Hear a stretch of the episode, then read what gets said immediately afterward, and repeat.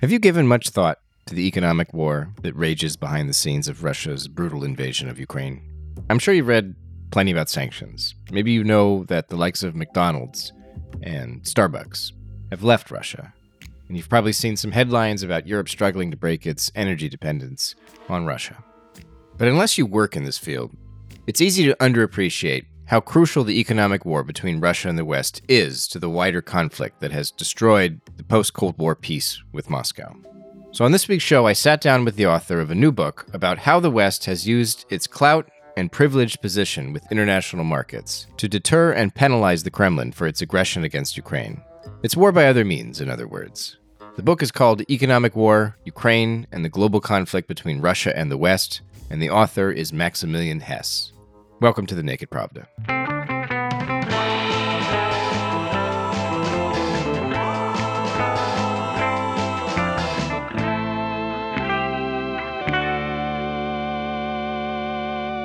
Howdy, folks. I'm your host, Kevin Rothrock, the managing editor of Meduza's English language edition. I recorded this week's interview a day before I went and got three vaccines injected into my left arm all at once. I got the flu shot, uh, the latest COVID shot, and some pneumonia shot because my delicate Californian constitution has never really agreed with New England winters, and they're coming up.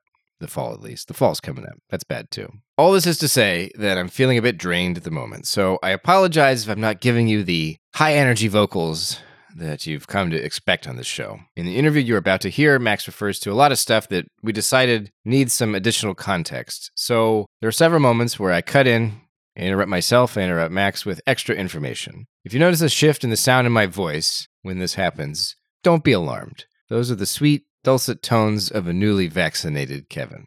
Anyway, a bit about this book and its author. Maximilian Hess, who was clearly born with a name destined to write about international finance, is the founder of Enmetena Advisory, a London based political risk and international relations advisory firm. He's also a fellow at the Foreign Policy Research Institute. His book, Economic War, published by Hurst, honestly opened my eyes to a side of the invasion of Ukraine that I've often ignored out of fear of numbers and economics that I don't easily understand. That maybe makes me a lousy candidate to interview Hess about his book, but I went ahead and did it anyway in the hope that I'm coming at these issues from the same perspective as some of our listeners. Also, Max is an excellent writer. The book is understandable to non experts, and the subject matter deserves broad attention. So let's jump in. I think this might come from the introduction, but I read more than the introduction. I want to assure you of that. but the, you have some good lines in there. You have this line in the beginning there is no rules based international order, but there is an international economic order, and understanding the West's privileged position is key to understanding what would come to be at stake in the economic war that is between Russia and the West right now. And throughout the book, you you point out that Moscow seems to appreciate the privileged position of the West, the imperviousness of the West especially the USA, better probably than many Americans and even many American leaders, it would seem, or American politicians. But Putin has nevertheless miscalculated almost every step of the war and the con- confrontation. So I wonder, why do you think he's managed to sort of perceive this fundamental truth that a lot of people miss, and yet he still keeps stumbling?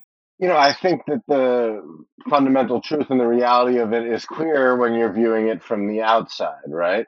Uh, in the U.S., we have our you know debt ceiling debates pretty regularly, threaten to shut down the government. We do all these things you know, of course, the, the dollar is our currency and used there, but uh, it's hard for us to appreciate how the dollar plays such a role internationally that no other currency does, right? Even hearing that 60% of trade or 60% of reserves thereabouts uh, are in dollars internationally, that already is probably not that common knowledge. And then secondly, the actual impacts of that on the financial system and on the sort of demand for uh, US dollar assets and then therefore uh, debt as the sort of um, what is seen as the risk risk-free rate and the government-backed treasury bonds throughout the world, the sort of implications of that, um, both financially and geopolitically, um, then are, are quite significant. And so, you know, again, while you'll see that easier from outside, it's not just about sort of the financial aspects and those macroeconomic ones we touched on, but it's also about the political results coming from that. So, you know, one of the clearest examples is U.S. sanctions have effective extraterritoriality. We say that if you violate sanctions, set in U.S. law anywhere in, in the world, so long as that transaction involves dollars, it comes under the purview of the U.S. Uh, Justice Department, U.S. Treasury Department sets the sanctions,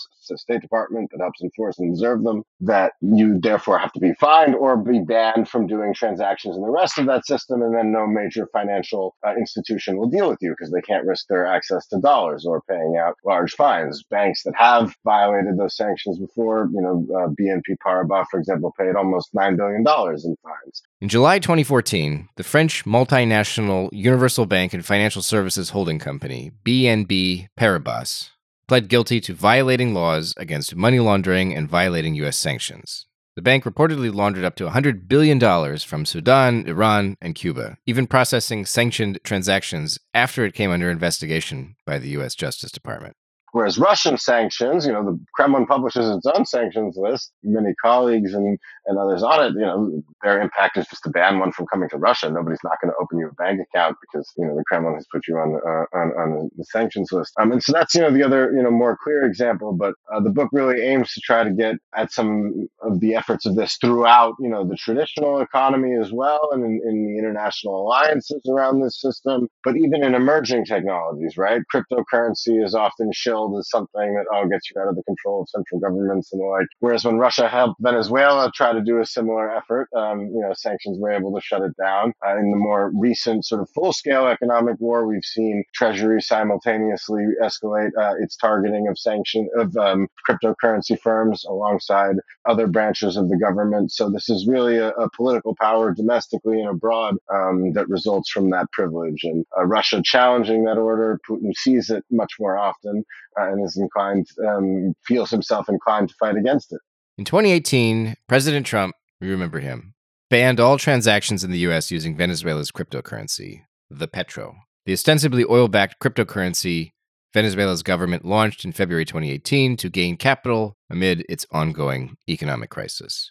In the executive order, Trump said the currency was an attempt to circumvent U.S. sanctions imposed for democratic backsliding. An investigation by Simon Shuster at Time magazine later revealed that the Petro was in fact a collaboration, a half hidden joint venture between Venezuelan and Russian officials and businessmen, whose aim was to erode the power of U.S. sanctions, ultimately hoping to undermine the U.S. dollar itself and the world order you're hearing about so much on today's podcast episode. With these motives in mind, Washington and many allies have come to suspect cryptocurrency companies of evading sanctions against Russia and helping Moscow illegally move funds outside of Russia. As a result, crypto platforms, one after another, have been tightening their rules for Russian clients one of the themes of the book whenever you you address sort of the consequence the consequences of the economic war in the West, whether it's in in Europe or in the United States, you talk about you address the sort of the, the challenges of of keeping unity, a united front against against the challenge that Russia poses to economic war to the world economy. You're talking about the West as sort of impervious, and you say that you even have a line where you say even if the Kremlin were to conquer Kiev, it would not, in and of itself, affect the United States' power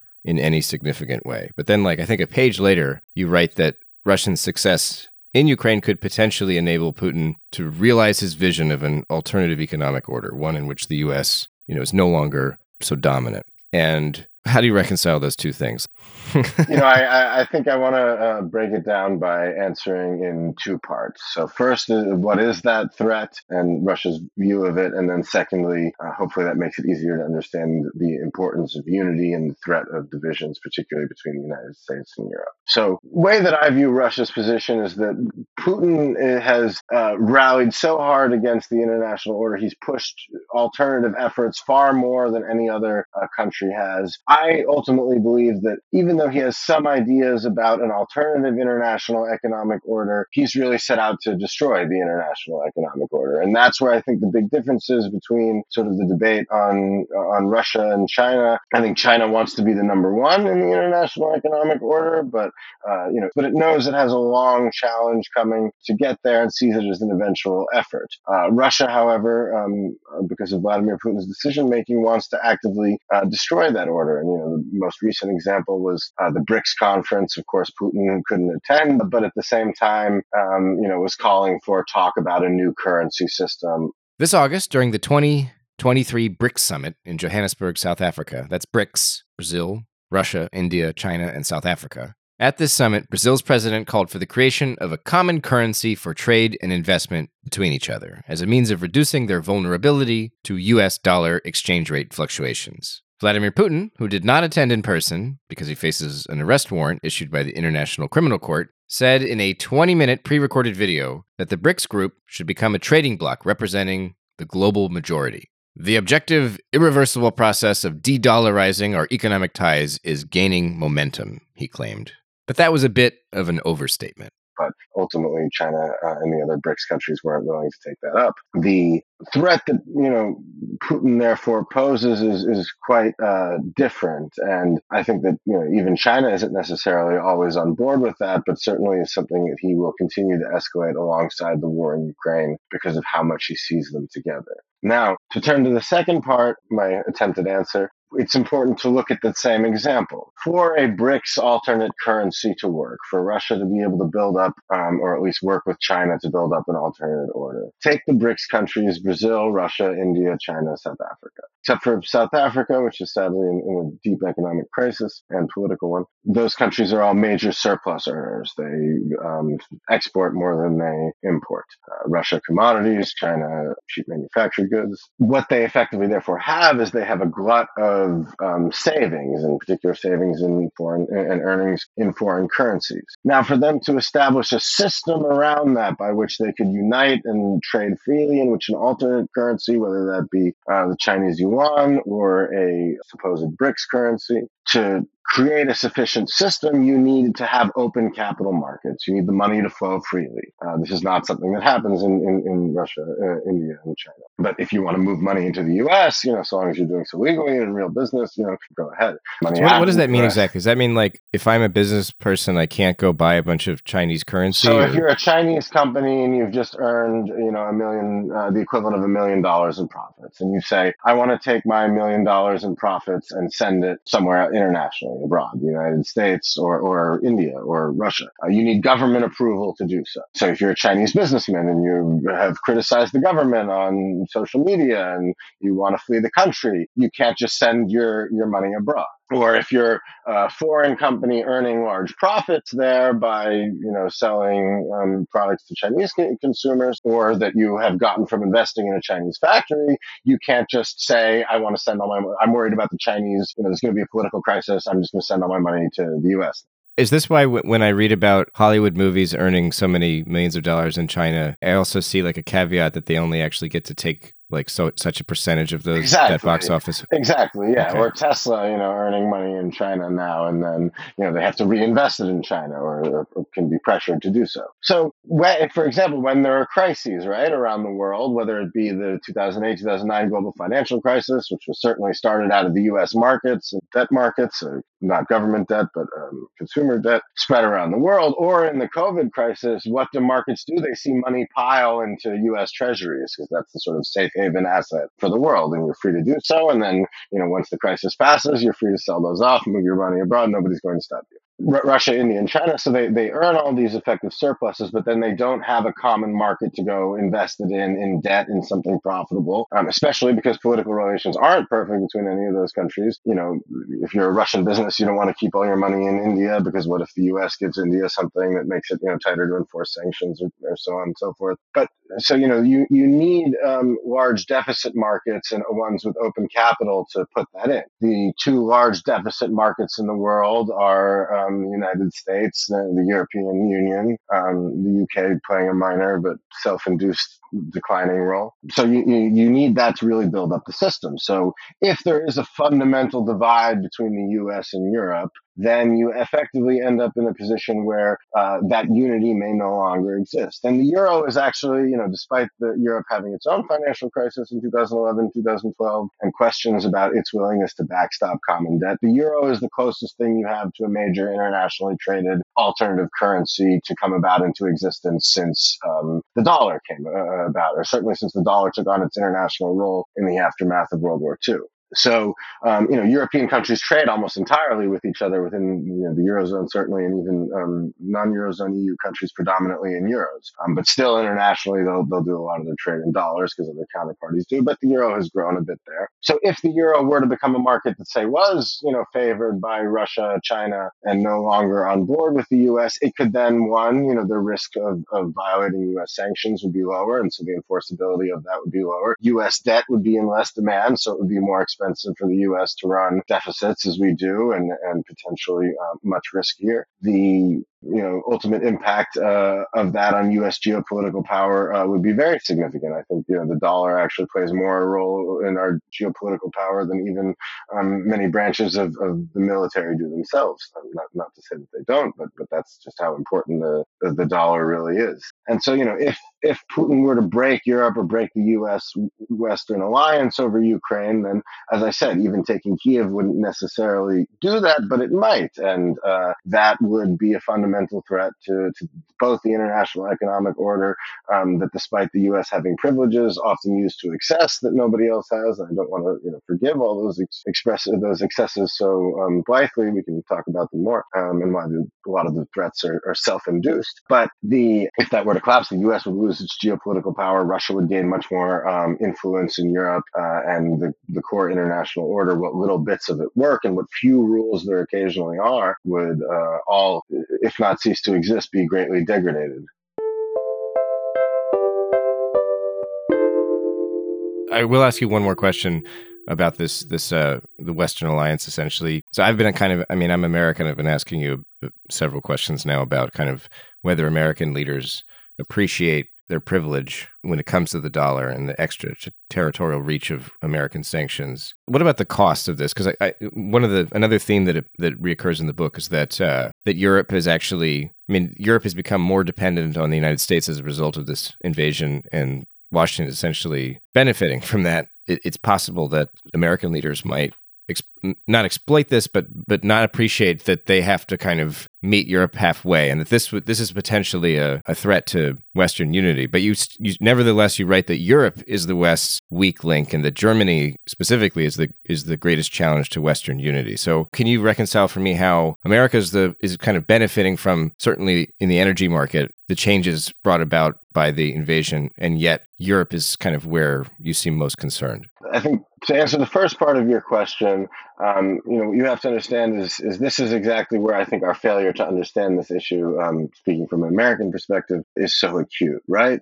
Um, the focus, for example, on NATO, its 2% of defense spending target. Effectively, that's a complete misunderstanding of this relationship. The uh, reality is, is that the U.S. provides the security guarantees for Europe, and in exchange, Europe is a supportive member um, of this system. Uh, it effectively gets to save on, on the security cost. Uh, in, in exchange, the U.S. gets some advantages in this system. The Joint Comprehensive Plan of Action, or JCPOA, commonly known as the Iran nuclear deal or the Iran deal, is an arrangement on the Iranian nuclear program reached in July 2015 between Iran and the P5 plus 1, the five permanent members of the United Nations Security Council China, France, Russia, the UK, and the United States, plus Germany, together with the European Union. The agreement provided that in return for verifiably abiding by its commitments to spin down its nuclear weapons program, Iran would receive relief from the US, EU, and UN Security Council nuclear related sanctions. In May 2018, President Trump withdrew the US from the deal, delivering in part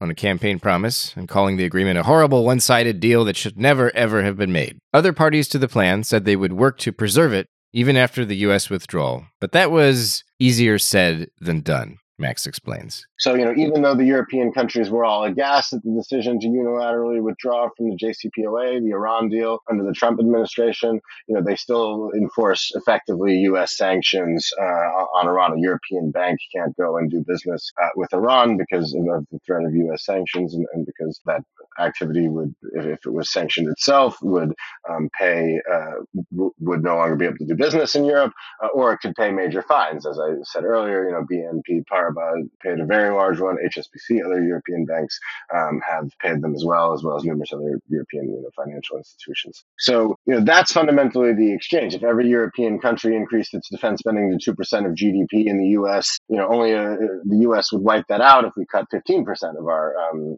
defense spending. Uh, Uh, you know, we're, we're, our spending is already so much larger that uh, small European countries making that difference just, just isn't going to move the needle. European defense spending is increasing in the aftermath of um, Putin's full scale invasion against Ukraine, finally at a relatively significant pace, but but still the, the U.S. will be by far and away the leader if you compounded that pace out over, you know, even the next 20, 30 years. So, you know, that's the sort of fundamental um, position we have. I think that uh, there are certainly threats in the U.S. You know, there, there are many who have voiced poor understandings of this on both sides of the aisle. Historically, you know, certainly, uh, but more recently, very much similar threats coming from Trump and uh, so some other Republican candidates who fail to understand this relationship. The threats in Europe, though, really uh, also come from failures to understand some of their positions in it. You know, Germany was so uh, uh, in favor of Nord Stream 2 for a long time, despite it giving Putin significant um, influence there, and LNG now um, playing essentially the saving role uh, in Germany. But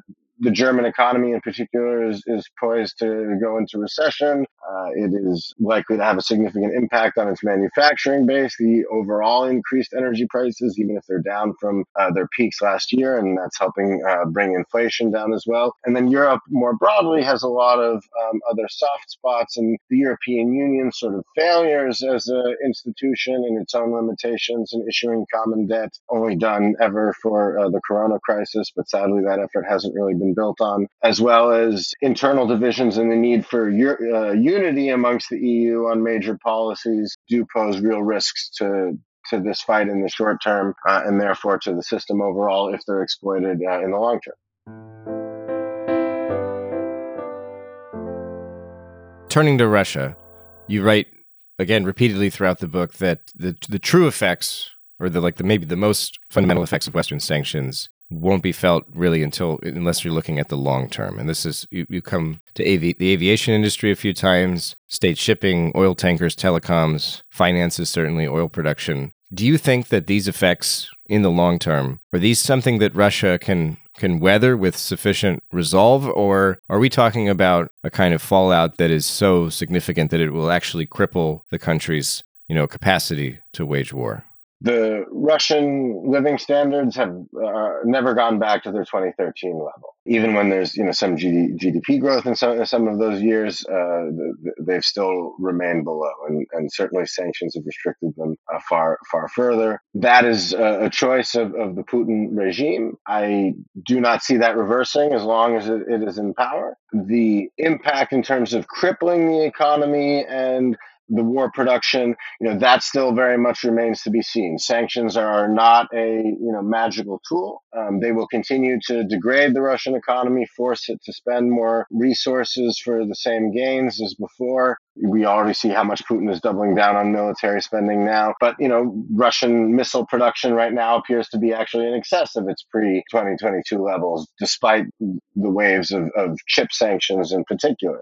Russia's federal allocations to the military have become harder and harder to track. Much of the spending is now classified, and guesses about the armed forces' total budget vary. For example, Bloomberg has reported that the Russian military's budget will jump more than 4 trillion rubles in 2024, from 3.9% of GDP to 6%. That increase alone is more than Russia's entire 3.6 trillion ruble defense expenditures in 2021. In September 2023, the New York Times reported that Russia has managed to overcome sanctions and export controls imposed by the West to expand its missile production beyond pre war levels. Tank production production too has apparently doubled. In the competition to keep churning out fresh ammo for the war in Ukraine, Russia's production costs are also far lower than the West, in part because Moscow is sacrificing safety and quality in its effort to build weapons more cheaply. For example, one expert told the New York Times that it costs a Western country as much as $6,000 to make a single 155 millimeter artillery round, whereas it costs Russia roughly 10 times less to manufacture a similar round.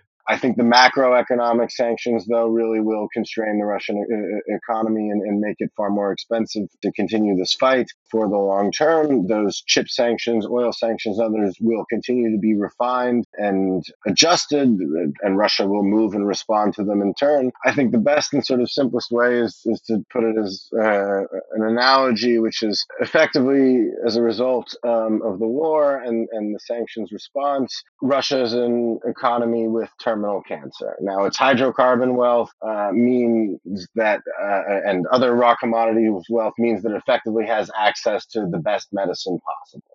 You know, the it, it is able to keep off that pain, take it, essentially chemotherapy, you know, stuff with its own costs to uh, mitigate it in, in the short term. How long that fight can go on for is very hard to say, but eventually it, it will not be sustainable. Of course, if Putin wins in Ukraine and breaks the, the Western alliance, then, um, you know, uh, uh, that uh, cancer could be, be overcome. But uh, failing to do those things, then eventually Russia can last a very long time as an autarkic, you know, even non-capitalist economy. Of course, there's the, the legacy of the Soviet Union. It did survive for, for 70 years. So, you know, I'm uh, I'm not saying that the sanctions mean guarantee the, the fall of, of the the regime either, but I do mean that under them Russia can never again be a truly uh, wealthy country and, and developing unless it breaks the system.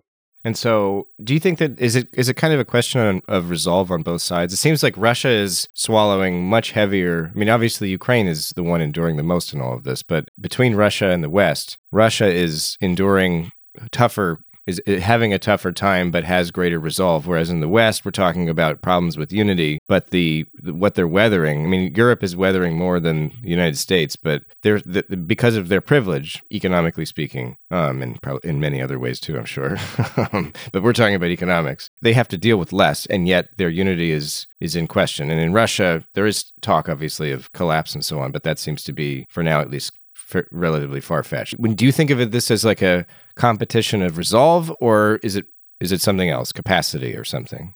Yeah, no. Uh, re- resolve is is the key point, and you know the one other factor I, I would stress is that Russia is not uh, Putin is not democratically accountable you know the in the west short-term costs um, can have a very sharp uh, impact at the ballot box you know.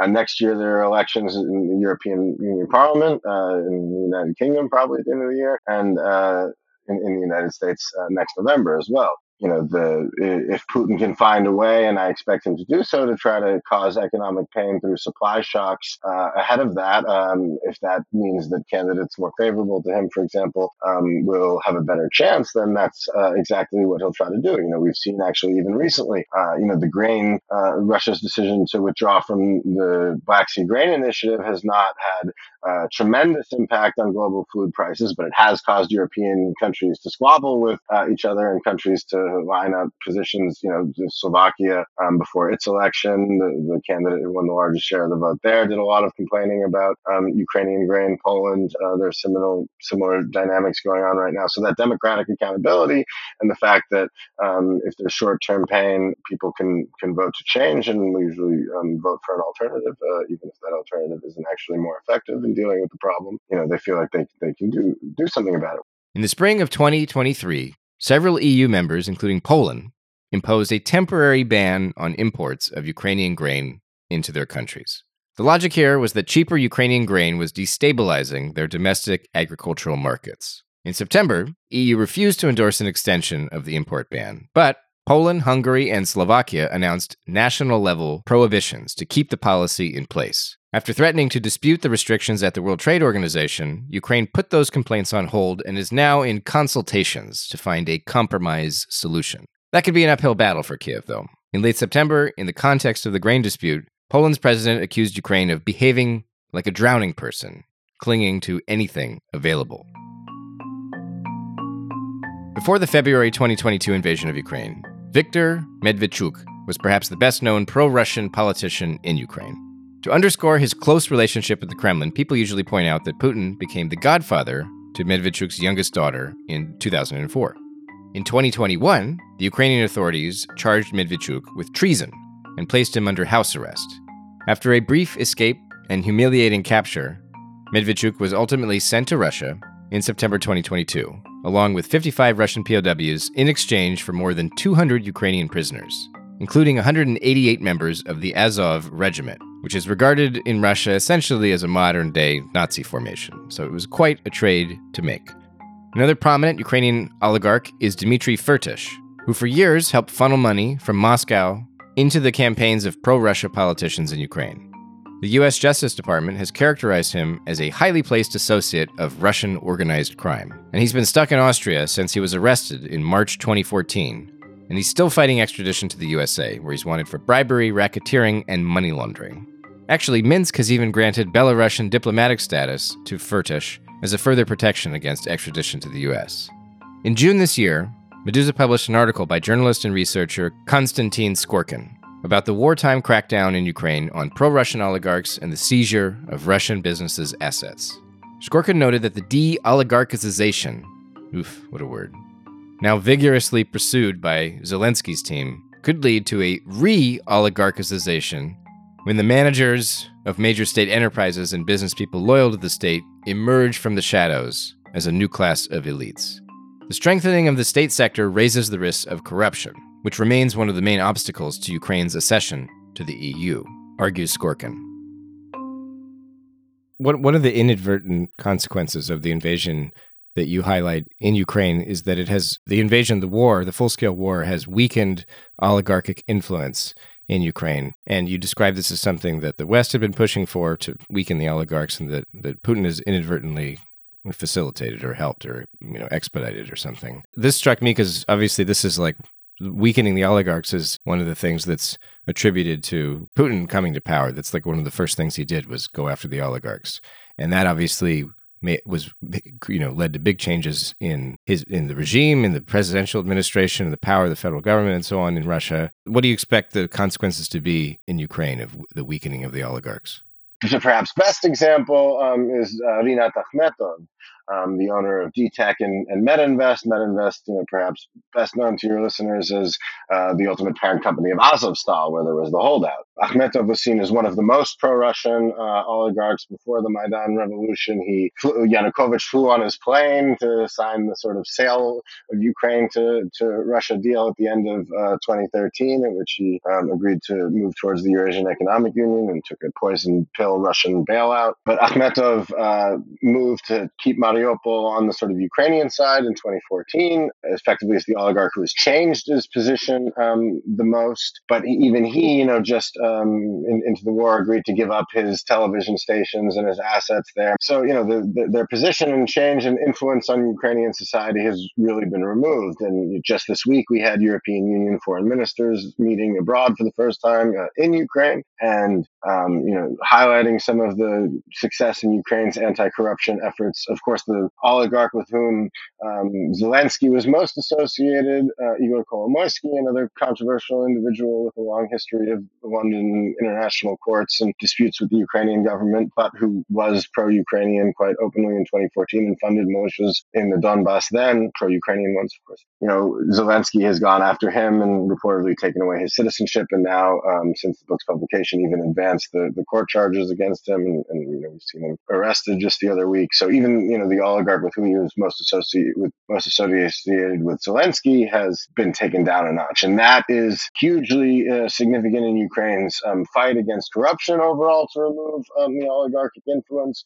A uh, huge way to weaken the potential for for pro-Russian uh, influence that has existed in the past. And you know that's not to say that that Ukraine without political reforms doesn't risk um, you know potential new oligarchs in the future, but that is certainly you know one pretty dramatic impact on the political landscape of Ukraine. That um, you know I'm not saying it deserves the same attention as, as the horrors of the war and, and how uh, that has helped reshape and unite society in, in, in, very significant ways, but that certainly when talking about the economic components uh, as as I do, um, I think deserves to be highlighted. Speaking of the Russian atrocities in Ukraine, just I mean the fact of the invasion itself, reparations are something that come come up a lot. And you mention it a few points in the book. Do you it do you think it's realistic to to talk to think about that to assume that Russia could ever be forced into paying reparations? Because I mean, at the face of it, I've always assumed like, well, you don't you don't get reparations unless you like conquer the enemy, and then you can make them do whatever. But reading your book, it's like, well, actually, maybe because Russia will essentially in the long term need to return to the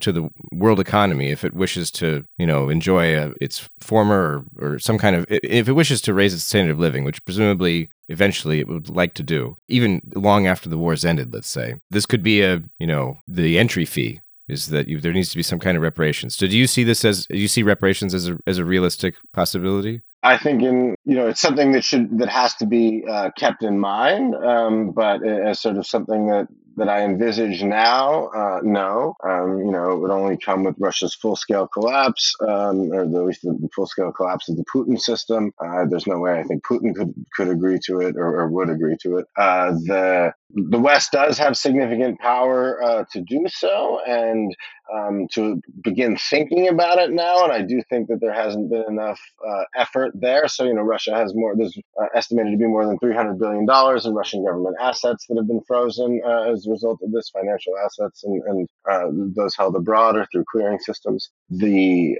West has the ability to really dictate uh, what happens with those. Um, you know, there, there, are those who always complain, both in the legal and, and economic worlds. Oh, you know, you can't set a precedent, can't rule odious debt. But I don't personally subscribe to the argument that that would set some kind of universal precedent that other countries would be worried about, and those same systems and the structure that we talked about earlier meant anyway that you know the alternatives uh, don't exist there yet. So your um, your attitude is just is take take that money, rebuild Ukraine with it my attitude is to find the right way to do so. Uh, that, and, or at the very least, make clear that we are willing to do so uh, and threaten to do so to further add to, to Western overall leverage. I don't think that the Kremlin will respond to that. I think that the Kremlin essentially considers that money gone. So, yes, I, I, I think that um, there needs to be a real effort to, to try to find a way to ensure that that money, or at least um, a significant portion of it, goes there. But the fact that these issues stay out of the limelight means that the political drive and push to get that done is, not there. I mean, even uh, here in London, my local uh, football team, Chelsea Football Club, Roman Abramovich, of course, has more than $3 billion, sanctioned Russian oligarch used to own the team and was forced to sell it after sanctioning after the war. You know, the, the $3 billion uh, or even more from that sale that he pledged would be donated to uh, Ukraine um, after initially saying the victims of the war and leaving that blank. Uh, you know, that still hasn't been um, distributed yet, and that's been caught up in a whole bunch of legalese. And that's you know that's something that people actually do care about because it has to do with football. You know, soccer, the, the national sport here. Um, but even then, you know. Uh, the, the will for political action is, is far slower. And certainly, I think that it's long overdue that an effort um, begin um, organized. You know, I, I, have plenty of my ideas about how it could work, but uh, what it really needs is full institutional government backing and saying, you know, no, this has to be a priority for the EU, the UK, uh, and the United States because they have various legal says in most of those assets um, to to start working on finding uh, a way to do so now. It should have been done, you know 18 months ago, but uh, now it's better than never. One of the takeaways I had from this book is that, at least when reading about the war, a lot of what I see is is that uh, when when the battle lines finally settle, and you know, hopefully it's with the 1991 border. But if it's something else, okay, you know, wherever it, wherever it finally settles and there's a ceasefire, an end of the war, you know, the end period or ellipses or something, that there needs there will have to be some kind of you know Israel like relationship between the U.S. and Ukraine. There'll have to be some, and the West will have to sort of keep. There'll have to be some kind of sustained flow of military aid to keep Ukraine armed enough for there to be a deterrent to Russia just invading again when it feels like it. Reading your book, I realized, or it occurred to me that uh, that equally or even more so, the sort of long term guarantee for Ukraine's safety is perhaps actually in economics. Like, do you, when you think about how Ukraine's safety in the long term is guaranteed, how do you, where do you stack up like military guarantees and economic guarantees? Is it like equal, or in your mind, it's the economic war that is really vital? It's the crucial factor for long term. I mean, uh, for Ukraine, um, certainly the you know security factor um, um, and, and, the precedence of lives always takes pre- uh, uh um, precedence over um, the importance of money.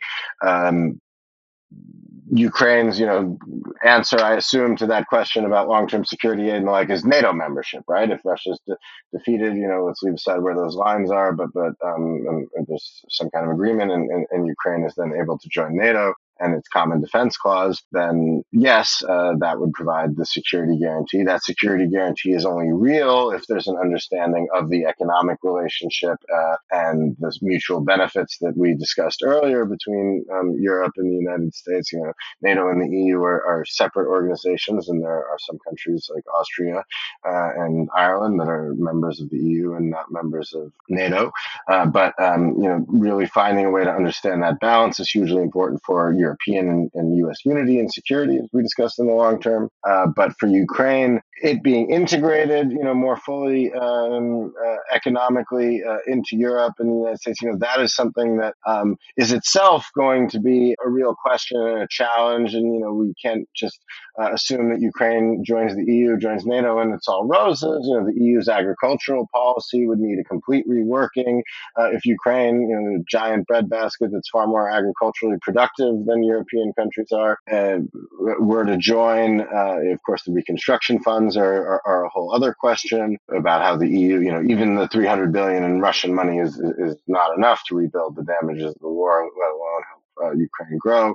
Um, but Western economic aid and, in particular financial guarantees and, and investment support can can play a big role there. But no, you know, while I think the economic um, structure is important for the international order and for the global outcome of this conflict, uh, of course, for Ukraine, the, the, security issue is paramount, and there may even be a future in which, um, you know, economics with Russia uh, and economic ties can help um, provide that for Ukraine. You know, as, as I not to give it all away, but um, you know, in the conclusion, I talk about that uh, if Russia is defeated and there is a, a democratic and very least non-aggressive um, Russia in the future, that it should be brought back into the international system um, because I think a regime in Russia that is democratic and actually politically accountable will see uh, that that way to growth keeps keeps it in the system and therefore would mitigate the risk against uh, Ukraine, of course, because Russia isn't democratically accountable. That doesn't do so right now uh, and won't as long as the Putin system is around. But the international order um, is also important for um, peace between countries, uh, at least that are democracies. Thanks for tuning in, folks. This has been The Naked Pravda, a podcast from Meduza in English. Remember that undesirable status back in Russia means our entire news outlet now relies on readers and listeners around the world to support our work. Please visit our website for information about how to become a contributor with one time or recurring pledges. Thanks again. Until next week.